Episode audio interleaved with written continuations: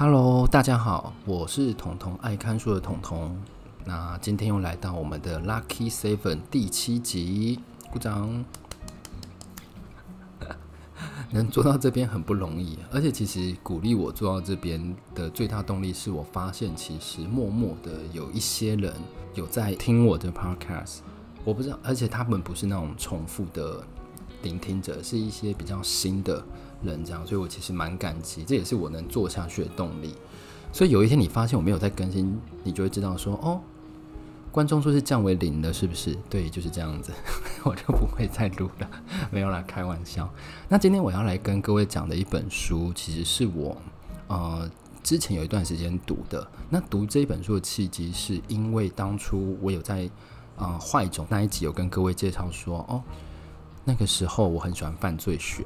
坏种，它是儿童犯罪。那我今天要来讲的也是当时我很迷恋的一个题材，就叫做囚禁。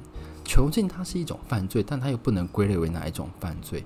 然后当时这本书出来的时候，其实也有另一本书很有名，被偷走那十九年，我记得没有错的话，应该是那十九年吧，或被偷走偷走那几年。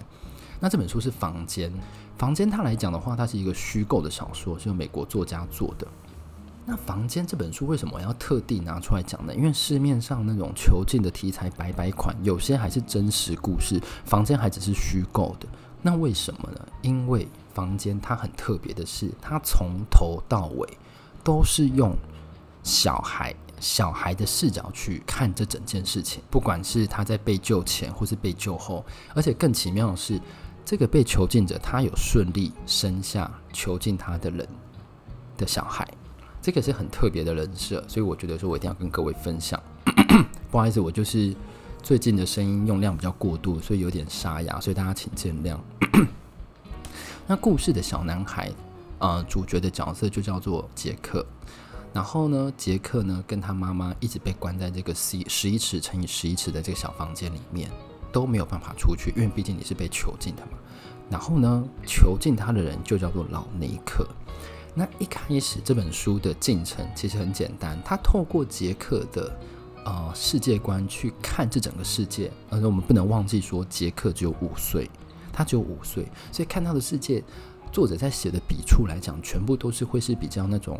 你在跟你小孩对话，小孩回答你什么？比如说一句很简单的单词，一个很简单的逻辑，但他却想不通；一个很简单的句子，都是这样子的概念。那杰克会回答的比别人更简单的原因，是因为他的世界就只有十一尺乘十一尺的房间之外，他唯一对外的联系就是电视。可是呢，大家都知道说电视其实。啊、呃，有真有假什么的，我们可以分辨得出来，但是杰克是没有办法被分辨出来的，因为他不知道外面的世界长什么样子。他五岁之前全部都在房间里面度过，这个人设真的很特别。所以当他看到有蚂蚁、看到有蜈蚣的时候，他很惊讶，原来这不只是只有存在电视里面，这是真的世界。那他唯一可以确定的是，因为他们的房间有个天窗，可以看得到。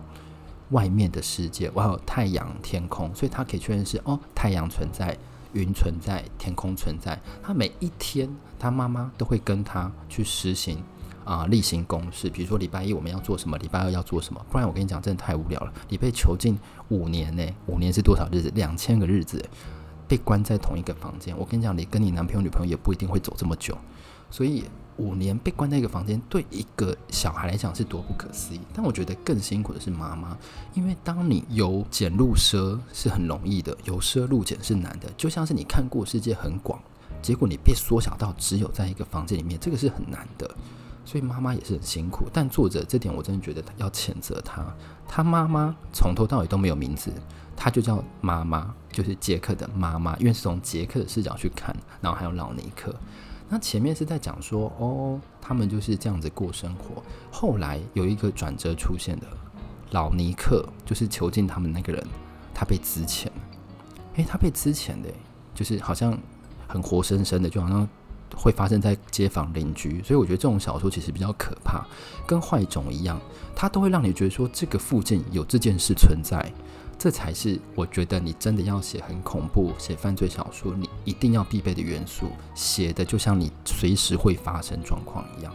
那老尼克被资遣，他本来以前可以很无余的提供这个房子的电力啊、水利啊，甚至是啊、吃的东西、玩具什么，他都可以无余的提供。但是当他被资遣之后，他们拿到的东西越来越少了，甚至连食物都越来越少了。那我们知道人民以人啊、人以食为人以食为天，当你没有食物的时候，谁还跟你谈什么？其他的快乐什么的，所以当他们发现说朗尼克越来越拿不出东西的时候，他们就开始担心会不会有一天水电都被切掉了。那其实是一件很可怕的事情。所以呢，他妈妈就决定先告诉杰克说：“杰克，我要告诉你一个真的故事。这个故事是发生在妈妈身上，是妈妈在十九岁那一年被囚禁、被骗。那为什么被骗呢？因为有一个老男人走过来跟妈妈说：‘诶……’我的狗快要死掉，你可以过来帮忙。然后妈妈就很天真的过去帮忙，结果就直接被挟持，然后就直接被关在这房间。那大家想说，房间怎么可能会出不来？就是大家一定想说，一定一定是有机会。但是老尼克这个就是心理变态，他为了想要囚禁一个人，他布下天罗地网。大家想说，可能外面外面就是我们看到世界，他可能把它关起来，OK，可能看不到。那我有好几年时间，我可以挖土吧，我可以钻洞吧。诶，老尼克连在地板那边都铺一层非常厚的硬钢板，所以你要钻还钻不出去。Oh my god！所以你就是非常绝望的住在那里面。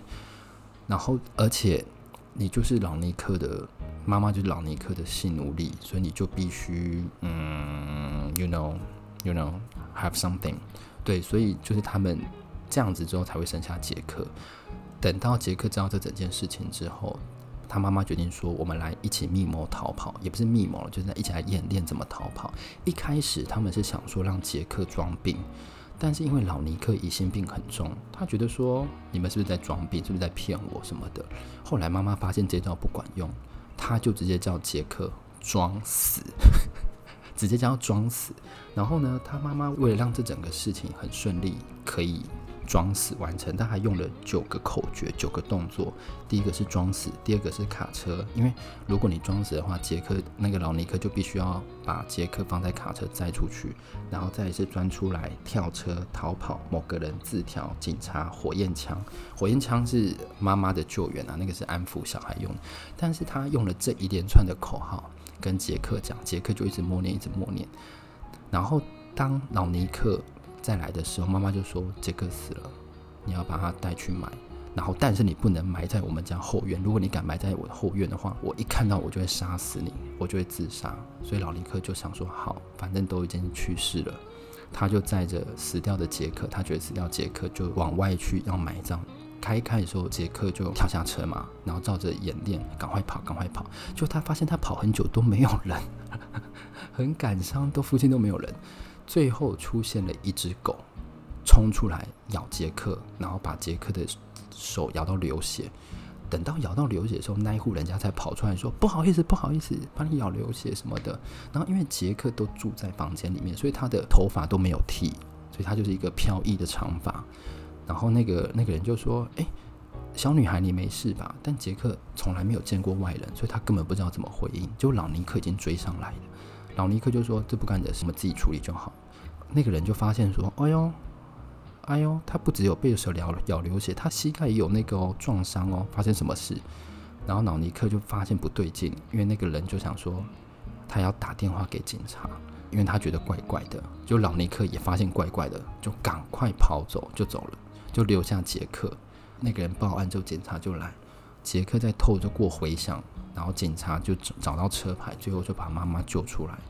所以前半段就是以一个脱逃为主的故事线，那后半段其实是一个复原的故事线哦。就是你知道吗？一个小孩被关在一个房间十一尺乘一十一尺的房间里面，他被关了多少？关了五年。妈妈被关了七年。他们势必要做一些恢复到人类正常生活的一些复健动作。那当然就是。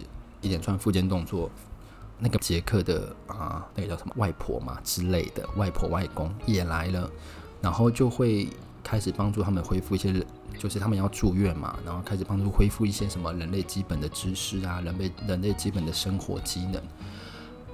然后在这中间，妈妈有被受邀参加一个节目的访谈。其实这个是比较转折的地方，就是他在被受邀访谈的时候，那个主持人他其实在访问别人的时候，他其实是把自己的价值观加诸到其他人身上，他觉得他所相信的就会是事实。因为妈妈曾经生下杰克的时候，其实是龙凤胎。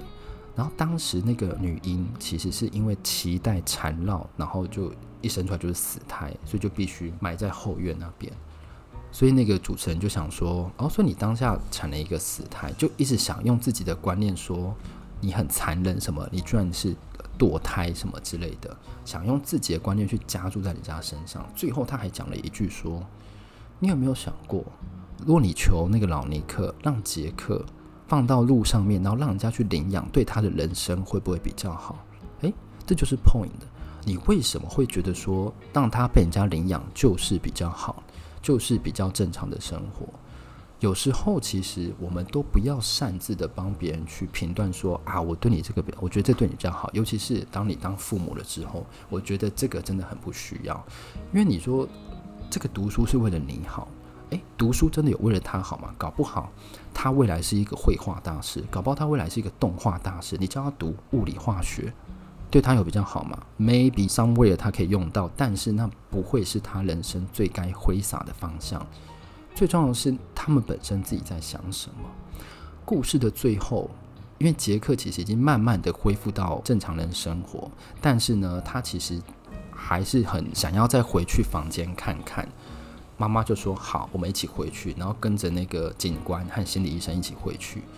然后结果杰克只是回去之后，跟每一个桌子拜拜，桌子拜拜，枕头拜拜，蛋蛋熊里面有个东西叫蛋蛋熊，我也不知道那什么东西，就是我不知道，很想看一下实体。然后最后就是拜拜这个房间。当他讲到这个的时候，我觉得是一个蛮蛮感人的事情，就是他的。这本书的铺陈，他让一切从那边开始，一切又回到原点，一个很完美的收敛。